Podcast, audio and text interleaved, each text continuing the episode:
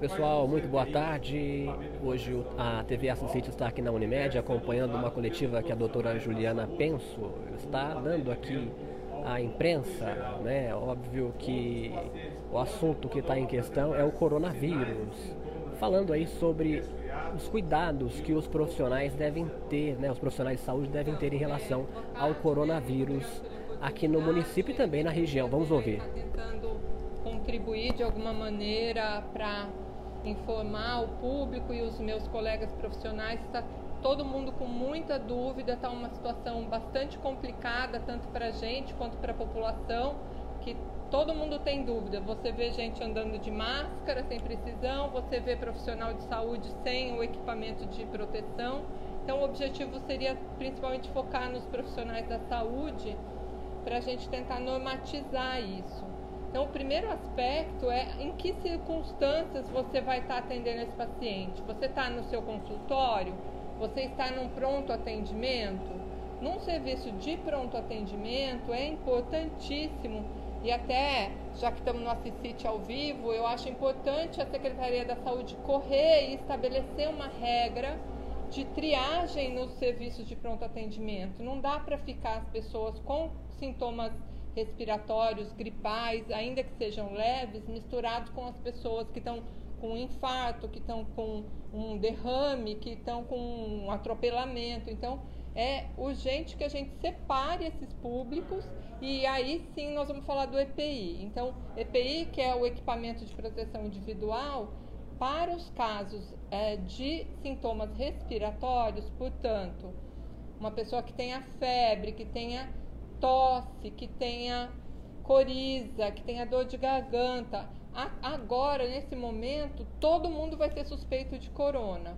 E nós vamos ter que tratar essas pessoas com as precauções. Quais são elas? Então, para você chegar próximo dessa pessoa, para você examinar essa pessoa, você vai ter que se paramentar completo, ou seja, óculos, gorro, máscara algumas dificuldades ainda em definir se essa máscara vai ser é, a máscara só cirúrgica ou a máscara N95. O ideal seria que fosse N95, mas a gente não tem nesse momento ainda é, é, estoque para todo mundo. Então, se você ah, vai só atender esse paciente sem fazer nenhum procedimento, entubar, aspirar, é, nada que possa espirrar, ah, vamos dizer, secreção do paciente em você, por enquanto a gente pode pensar em a máscara comum. Mas primeiro separei quem tem sintoma de quem não tem.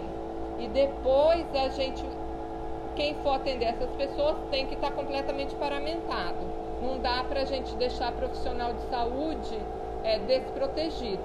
Precisa proteger.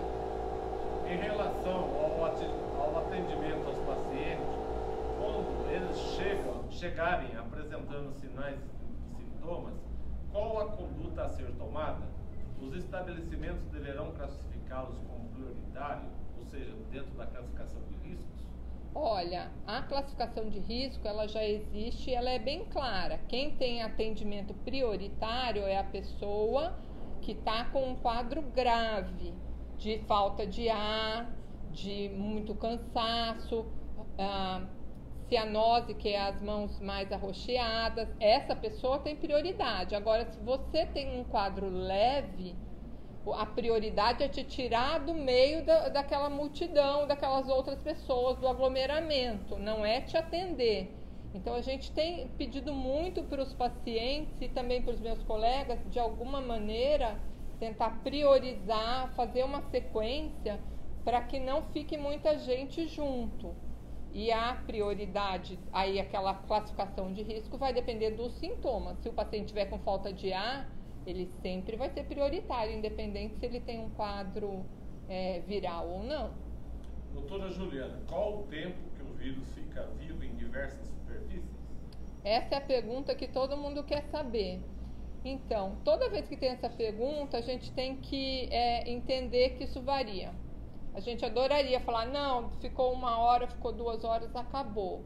Os estudos mais recentes falam que ele fica bastante tempo em superfície. Bastante tempo é em algumas superfícies, dependendo da temperatura, dias.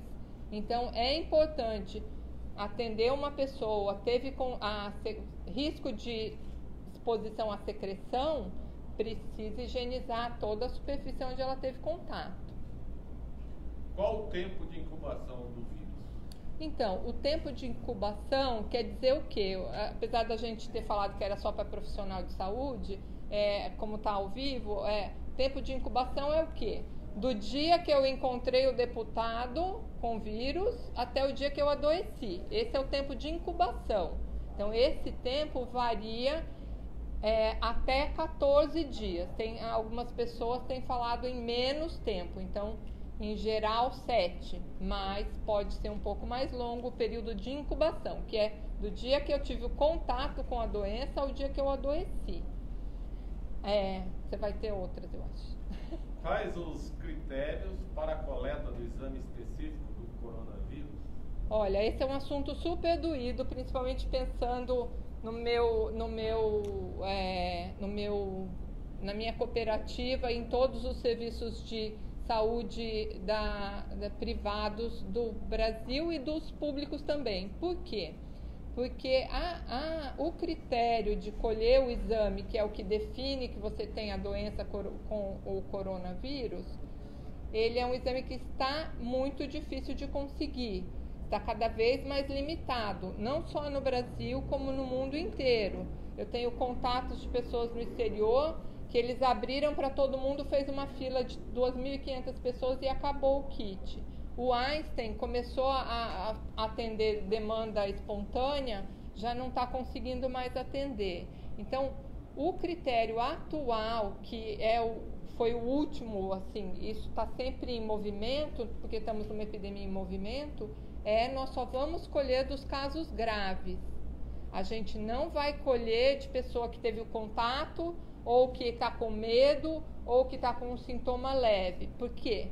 Não é que a gente não queira, é que simplesmente o, o sistema de saúde vai, vai entrar em colapso, a gente não consegue. Então é importante que a pessoa contenha a ansiedade dela e que não é, entre nessa fila para colher exame, exija exame, porque não vai ter. E aí vai acabar não tendo também para os pacientes graves. Então, atualmente, pacientes internados vão, vão, vamos escolher os exames. O Adolfo Lutz está fornecendo kit, o Estado está conseguindo é, suprir a demanda para esses pacientes. Porém, porém, é, só nesses casos. Ah, os pacientes ambulatoriais, ah, os pacientes que passam só numa consulta de pronto-socorro, não tem indicação e a gente nesse momento não vai conseguir fazer os exames. E quais os estabelecimentos que estão realizando a coleta do exame específico do coronavírus? Só os hospitais. Só os hospitais paciente internado. Via, é, o, o exame vai ser encaminhado via SUS, Adolfo Lutz, e, e, e aí é a sequência que, do mesmo jeito que aconteceu no início da epidemia de dengue e tudo é, não vai ser um exame que vai ser feito com rapidez. Pela Unimed não, não faz? Nesse momento a gente tentou de todas as maneiras e não conseguiu. Por que não conseguimos? Não foi uma questão financeira, foi uma questão de disponibilidade do exame. Não há para comprar, não é uma questão de quanto custa. Para quem e como é feita a notificação compulsória? A notificação compulsória ela é feita para a vigilância epidemiológica. Aí ela, ela, quem faz depende um pouco da onde você está. Se você está no seu consultório, você é médico, você mesmo digita essa notificação. Tem vários links do governo que a gente pode até depois disponibilizar, já estavam nos grupos de médicos e você mesmo já notifica. Vou até dar uma dica, pergunta o nome da mãe, porque senão falta o nome da mãe. Se o paciente está no hospital, aí esse paciente vai ter o serviço da, da, de vigilância epidemiológica do próprio hospital, vai ter uma equipe de enfermagem que vai fazer essa notificação. Como é realizado o isolamento em pacientes com suspeita de coronavírus? Olha, de novo, a gente tem que dividir as coisas. Então, um paciente que está bem, que está em casa, é, o isolamento dele é o que a gente chama de isolamento social. Ele não vai poder sair da casa dele, não é para ele ir na igreja nem na farmácia para ele ir. Ele pede para alguém é, comprar os remédios para ele. Então, esse é o paciente que tem o, o, a doença mas que está bem está em casa. Ele tem que ficar isolado das outras pessoas para não distribuir na família toda. No hospital, a gente tem regras mais rigorosas de isolamento, tem toda a questão da paramentação que a gente já discutiu, e aí vai ser uma responsabilidade do hospital onde ele estiver internado. Quem e como deverá fazer a monitorização do paciente em isolamento domiciliar? Essa é uma boa pergunta, eu não tinha lido essa essa pergunta, na, assim, o ideal é que a própria pessoa tenha essa consciência e é, obedeça. Agora, quem pode fazer o monitoramento, em geral, quem atendeu a pessoa fica ligando para saber se está tudo bem e tudo. Mas o que a gente sabe hoje é que teve um decreto do Sérgio Moro e que se essa pessoa não obedecer e alguém souber, ele pode inclusive ser é, obrigado, assim, legalmente pode ser punido. E se fosse na Europa era 135 euros, ninguém ia fugir. Mas é, o monitoramento eu acredito que fique a cargo de quem atendeu e no caso da notificação, talvez a vigilância desses primeiros casos consiga monitorar se a pessoa está cumprindo aí o isolamento. Mas de novo, aproveitando né, que a gente está falando para muita gente, cada pessoa tem que ter a consciência de que essa é, precisa ficar isolado, não é uma brincadeira. A gente está com muito medo, a gente sabe o que vem aí. Se vocês veem as informações da Europa, são muito assustadoras, então a, a, a, o indivíduo tem que ter a responsabilidade de cumprir esse isolamento. Doutora Juliana, como é feita a alta de quarentena do paciente em isolamento então, a alta vai ser quando acabarem os sintomas e depois de 14 dias. Essa que vai ser dado a alta. Como o profissional de saúde pode fazer para não levar contaminação para casa, caso não tenha roupa privativa? Se ele não tem roupa privativa, ele não pode atender esses casos. Ele precisa ter roupa privativa para atender esses casos. Ele precisa comprar avental, ele precisa comprar máscara, ele precisa ter óculos, luva, álcool gel, sabão. Se ele não tem isso, ele fecha o consultório dele e não atende. E o serviço público a mesma coisa. Se a gente não tiver um equipamento de segurança mínimo ou máximo, nesse caso o ideal seria máximo, a gente não deveria trabalhar, porque a gente vai adoecer. Como são as boas práticas para o descarte dos EPIs evitando a contaminação do profissional após o atendimento do paciente com coronavírus? Olha, é muito difícil essa paramentação e a desparamentação. Então, essa pergunta é muito, muito importante para profissional da saúde, não só médico. Por quê?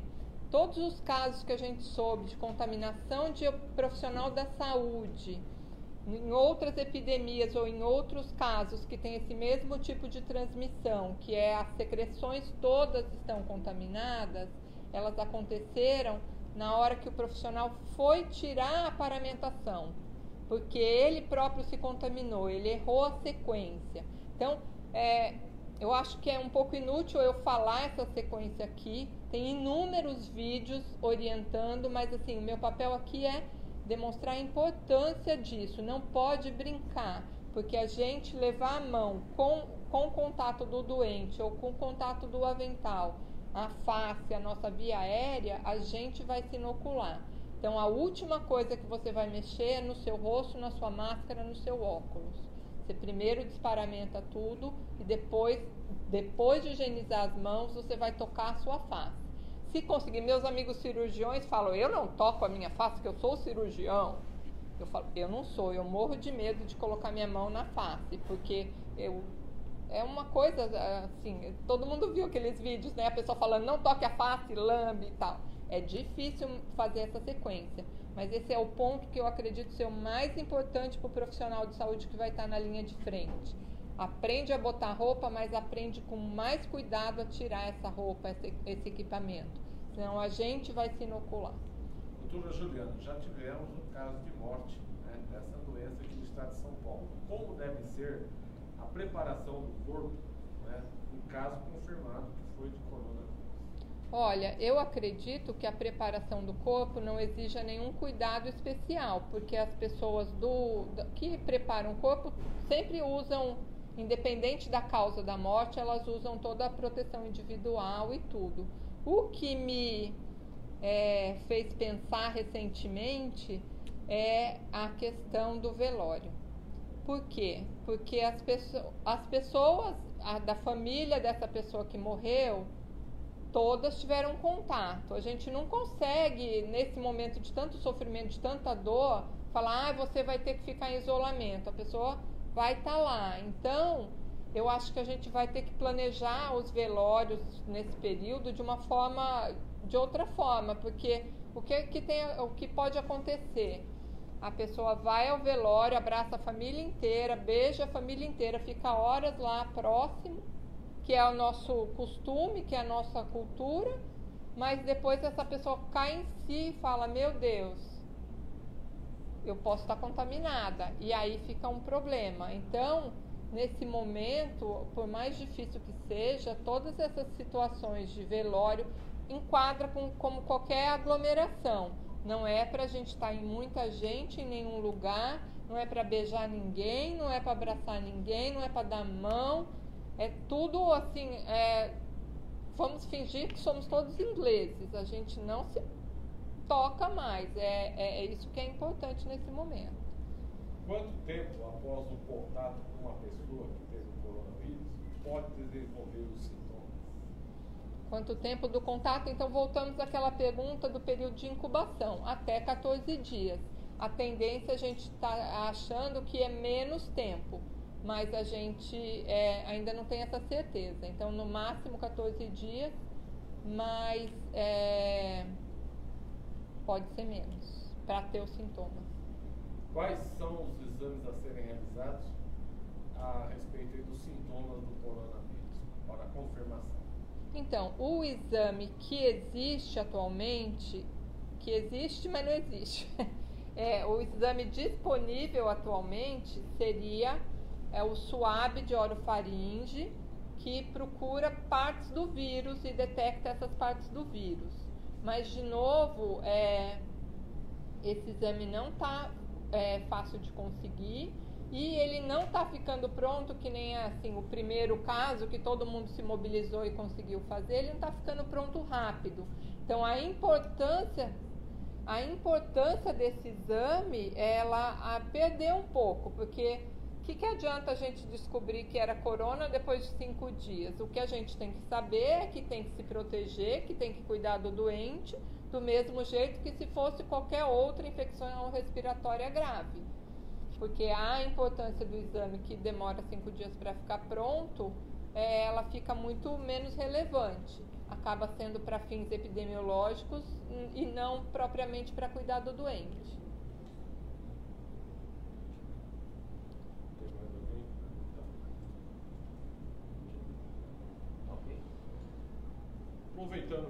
Aí, reforçar com relação às restrições das visitas nos hospitais durante esse período. Olha, a gente está proibindo visita no hospital.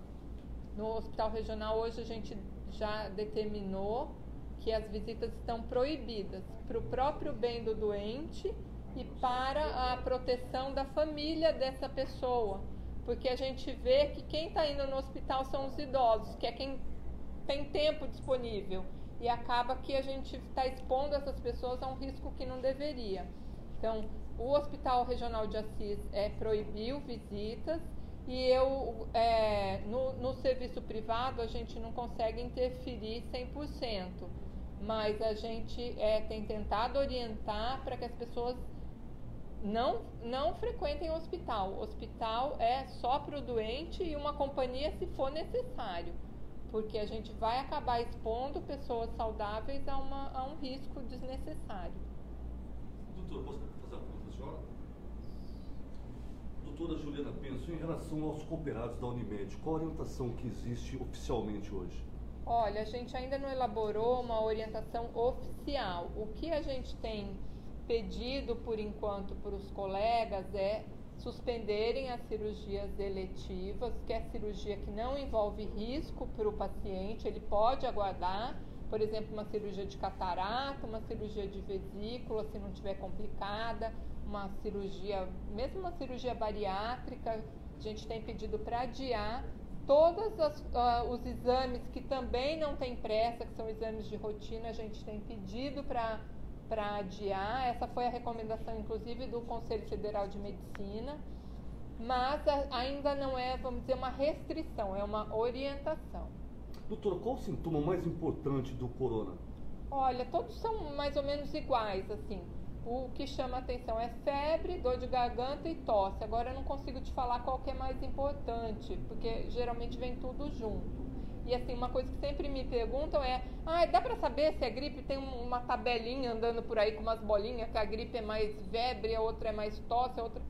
Não tem como saber como cada pessoa vai se comportar. Aquilo é uma variação olhando uma população. Agora, quando é uma pessoa na sua frente, você não vai ter como saber que vírus está lá. Obrigado, O profissional de saúde que tiver com algum problema, um sintoma como tosse, uma gripe, não deve trabalhar. Isso é aconselhado. Isso é obrigatório. Eu quero ver a gente ter gente para cuidar de todo mundo. O ideal é que se afaste por todo esse período. Doutor, nós estamos aqui com uma internauta, Elizabeth Oliveira, dizendo que está com tosse duas semanas, teve secreção, diminuiu é, e sente um pouquinho de falta de ar. O que fazer? Procurar o posto de saúde mais próximo? Olha, é, o CRM nos proíbe de fazer consulta. É, eu até é, é difícil avaliar assim uma pergunta desse tipo. É um pouquinho de falta de ar, é difícil saber o que, que ela quis dizer com um pouquinho de falta de ar. Se ela chia, se ela se ela fica cianótica, isso é muito difícil de avaliar. Se ela tem um pouquinho de falta de ar, eu acho que ela precisa ser avaliada pessoalmente por um profissional. Obrigado. como separar diferencial HN1 do corona? Não tem. Clinicamente não tem como. Precisa do exame. Precisa do exame. Não tem como. A nossa orientação é, é que a gente vai tratar como tendo os dois. E aí depois, se conseguir fazer o exame, se for um caso grave, aí a gente descobre qual foi. Mas não tem, clinicamente não tem como separar. Corona assusta mais a senhora em relação ao HN1? Muito mais abrir meu coração aqui em público. Muito mais. Por Porque ele é muito mais contagioso. Muito mais contagioso. Diferente do, do influenza, que a gente viu várias pessoas adoecendo, mas não foi todo mundo de uma vez. Agora a gente tem um vírus que é muito mais contagioso, que espalha com muito mais facilidade e é, é a catástrofe que a gente está vendo na Europa, na, na, na na China, eles ainda conseguiram conter e muito mais recurso, muito mais rapidez, mas na Europa está sendo uma catástrofe que eu, nos meus 50 e poucos anos, nunca vi. Uma situação que a gente tem que proibir a pessoa de sair da sua própria casa, ou multar, ou. As pessoas estão saindo com papelzinho, uma situação de guerra. Hoje minha amiga botou lá. Ela tem que sair com papel falando onde ela mora e para onde ela está indo. E que tem que ser farmácia, mercado e acho que é só farmácia e mercado que ela pode ir. Doutora, tem muita gente despreocupada ainda porque não tem nenhum caso confirmado do corona aqui na cidade. Mas o melhor é não pagar para ver, né? Claro que é melhor. Se a gente não segurar isso, é a gente não segurar nesse momento em que a gente não é que a gente não tem nenhum caso, a gente não tem nenhum caso confirmado.